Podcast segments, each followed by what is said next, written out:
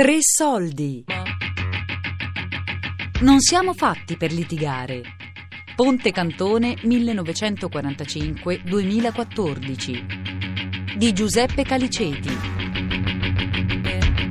Chi erano i partigiani?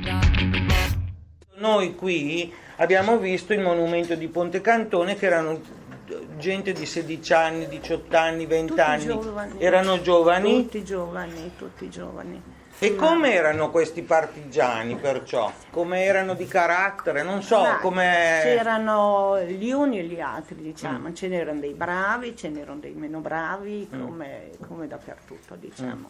Però noi ci hanno sempre rispettato, perché poi passavano, si era mezzogiorno.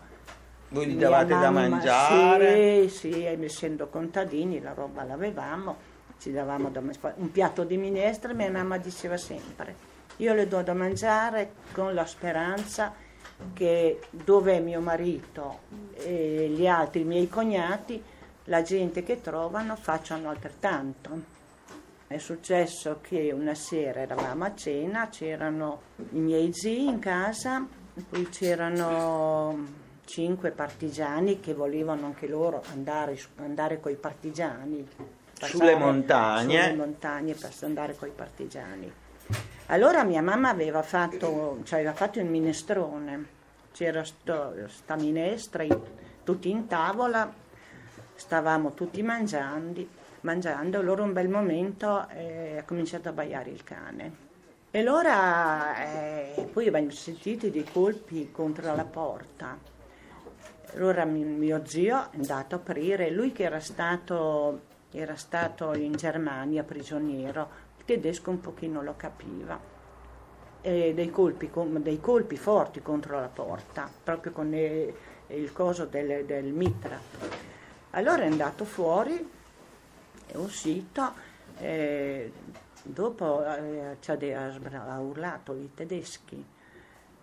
Mia mamma, mia zia, tutti a prendere i piatti, eh, c'era il lavandino, allora ha preso il tegame e l'ha messo sotto al lavandino, poi ha preso i piatti di minestra e li ha buttati tutti sotto, dentro al tegame, piatti con la minestra dentro, tanto che la minestra dopo mi ricordo che usciva da sotto al lavandino, in mezzo a casa. Per fortuna che loro hanno preso il cane, se avevamo un cane lupo, l'hanno messo in casa, hanno messo in casa perché loro non sono entrati in Loro i casa. soldati tedeschi. I tedeschi partigiani si erano già nascosti. Eh, si erano nascosti.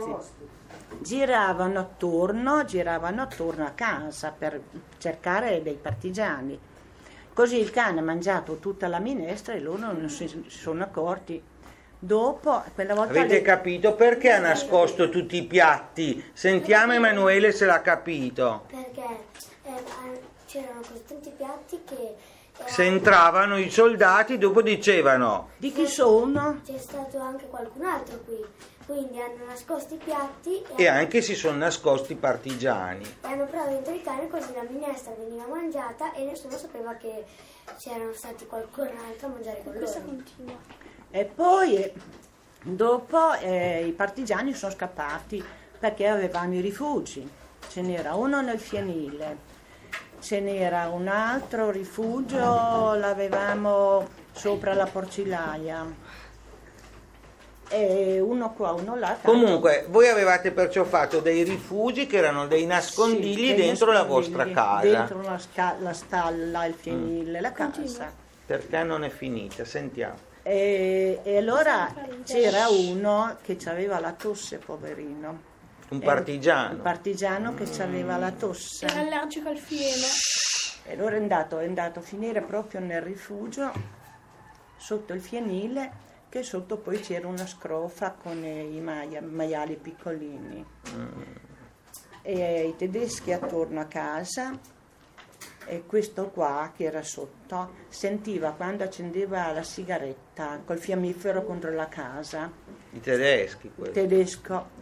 E lui, poverino, che aveva la tosse che non riusciva, non riusciva a tossire. Dopo è arrivato in casa il tedesco, partigiano, partigiano, ha cominciato a urlare. partigiani. E la mamma ci ha detto no, non, non siamo qua, siamo solo noi. E allora ho cominciato a girare e la mamma ci ha detto "Eh, venga con me, venga, venga che le faccio vedere. L'ha portato là dove c'era la scrofa con i maiali e ci ha detto vede il rumore che sente lei è la scrofa che chiama i maiali. Invece era quello là che stava scoppiando dalla tosse. È uscito la mattina che c'aveva degli occhi così. Guardate, non c'è da ridere perché se lo trovavano che fine facevano signora? Ah, uccidevano anche noi, eh? Eh? Uccidevano anche noi. Perché io sono stata messa al muro, io- ma tutta la mia famiglia, col mitra che ci girava avanti, un tedesco, ci passava davanti con il mitra. E mi ricordo che era un tedesco con una maglia rossa, me lo ricordo ancora. C'erano molti appunto contadini come voi, come sua mamma, che aiutavano i partigiani, ma sapevano che rischiavano tanto la vita, Ma erano italiani. però li aiutavano lo stesso. Eh, erano italiani. E, e- e perciò voi li aiutate, perché erano come dei ragazzi Ma vostri, giovani, no? eh, erano tutti italiani. Eh. È vero che non sapevano neanche alcuni sparare? Ma poverini, eh, molti andavano senza neanche sapere che cos'era, cosa andavano incontro. Eh, molti... E però doveva avere anche un bel sangue freddo sua, sua mamma a, a fare, Mia mamma era una donna molto forte. Cioè a far finta che in casa, a non spaventarsi nel vederli. Ma- non a spaventare noi ragazzi. E voi non vi spaventavate? Ma io direi che proprio Cioè, quando arrivavano, per esempio, in questo caso, arrivano i tedeschi con il cane e tutto quanto, voi cosa facevate, voi bambini? Ah, noi bambini andavamo vicino alla- ai nostri genitori, io e mia sorella vicino alla mamma, i miei cugini vicino ai suoi genitori. eh, Non è che per caso uno di voi gli scappava detto qualcosa di troppo? No, mai. La bocca chiusa, guai chi parlava, mai, mai, mai, mai. Eh. Ma perché i partigiani perciò, spieghiamo ai bimbi, andavano sempre in montagna e sempre in mezzo ai boschi? Per non farsi prendere dai tedeschi, perché altrimenti li fucilavano. Se veniva ucciso un tedesco, erano dieci partigiani, dieci pe- non partigiani, dieci persone che loro uccidevano. Insomma, qualcosa dopo la liberazione, la festa com'è stata, insomma, se c'è stata oppure no, se la scuola è cambiata, se la vita è cambiata. Insomma, come avete saputo, lo stavi dicendo prima, che è finita la guerra? Sì, è finita la guerra. Non dalla tv. No, assolutamente. Chi ve l'ha detto? Eh beh, i partigiani. I partigiani vi hanno Partigiani. detto. Ci hanno avvisato che era già finito tutto. E Noi dopo cosa è successo? È eh, cambiato un po' o non tanto? Ma è cambiato poco, una gran miseria, una gran crisi, una crisi profonda. Noi ragazzi ci siamo divertiti perché andavamo in giro a raccogliere cartucce, poi c'erano quelle delle mitragliatrici, e ci siamo divertiti noi. Per noi era un divertimento. E non è mai successo niente No, di brutto raccogliendo per fortuna no, Eh. Perché eravamo proprio incoscienti. Però le persone facevano delle feste, c'è stata una festa per la fine della Non c'è guerra. stato niente perché c'erano molti che erano rimasti prigionieri e allora c'era ancora molta sofferenza. Ecco, allora quando dicevi che c'era questo zio che era tornato da un campo di concentramento, No, eh, di dalla- prigionia, Sì, dalla prigionia. eh, spiegaci allora questo, perché lui era stato catturato, era stato messo su un treno, Ma io dove... No, secondo me, non, adesso la storia lì di mio zio non la Mm. so bene, non me la ricordo bene. So che lui è stato prigioniero eh, e dopo era riuscito a Germania. fuggire però. Dopo è riuscito a tornare in Italia, eh, perché poi questo mio zio ha fatto anche lui il militare. Mio padre è stato preso, e era andato in eh, Jugoslavia, mio papà è rimasto disperso in Jugoslavia. E poi, poi sono cose anche bimbi molto lontane che ricordarsi non è neanche facile. Sentiamo le domande. Alice, forza. Io la storia del muro sapevo che lei e sua sorella sono state messe al muro, avevano sei anni. Poi è arrivato un tedesco, era lì lì per sparare, è arrivato il capo, e vi ha preso in braccio. Poi ha Ah no, quello lì è stato un'altra volta. No, ce n'era anche dei buoni. Si è iniziato a piangere e ha, e ha fatto aperto il portafoglio, c'era la foto. Delle sue due detto- bimbe e che ha detto c'avevano- Aveva due bimbe a casa, che avevano l'età mia e di mia sorella, ma era buono è quello lì. Un soldato buono. Un tedesco, Un tedesco sì, buono. Ti ha insegnato a contare fino a 10 in tedesco? Sì, difatti mi avevi insegnato a contare in Lo sa tedesco. contare adesso? Ma- Proviamo. Ai, zwei, drei, Ah, non mi- ricordo più. Allora, alla fine della discussione, perciò stiamo meglio adesso alla grande. Non lo so. Ah, ecco, dici questa cosa alla fine. No, no, secondo me no. Secondo me no, secondo me sta... oh, a parte i tedeschi, ma quando sono andati via i tedeschi stavamo meglio allora, c'era più fratellanza, eravamo più uniti, non c'era cattiveria, non c'era tutto sto bullismo che c'è.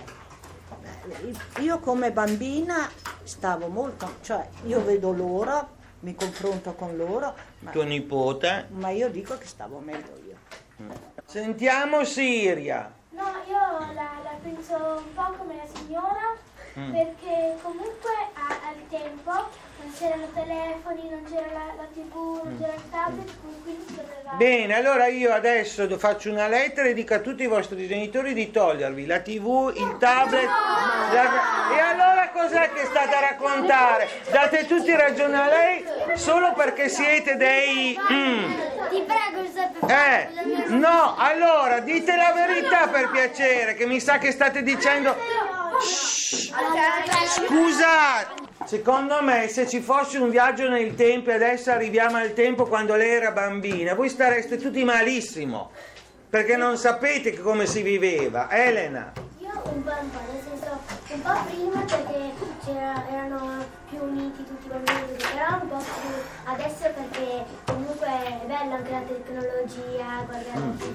sentiamo l'Alice.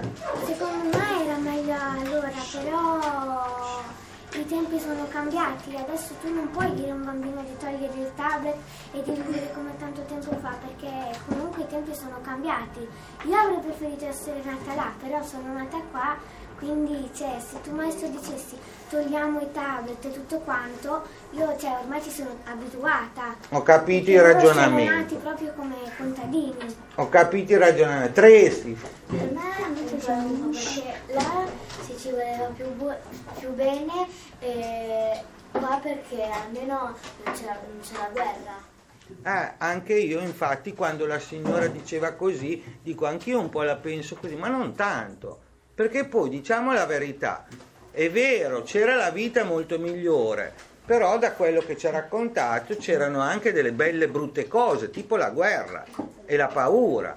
Adesso ci sono tante cose brutte, almeno Non c'è la guerra. Almeno la guerra è brutta. non c'è la Ragazzi, guerra. lontano, combattete sempre contro la guerra. Perché chi l'ha passata e chi ci ha lasciato il papà. Perché i pianti che ho fatto io quando andavo a scuola, tutti gli altri avevano il padre e io lì. Poi è meglio non parlarne. Alice l'ultima domanda e Samuele, veloci. Poi secondo me le persone come la signora Valda sono molto importanti perché sono le uniche persone che ci possono insegnare a smettere Sono sagge? tablet. Sì, Eh? perché mm, se noi smettiamo secondo me non saremo così in crisi. Facciamo un applauso di ringraziamento alla nonna di Raffaele. Grazie, ci ha fatto molto piacere. Sorella gli hanno insegnato a sparare con la mitragliata dei Va bene. Ah, grazie molte.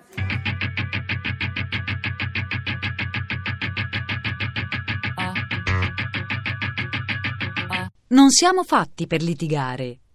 Ponte Cantone 1945-2014 di Giuseppe Caliceti. A cura di Elisabetta Parisi con Daria Corrias e Lorenzo Pavolini. Podcast su radio3.rai.it.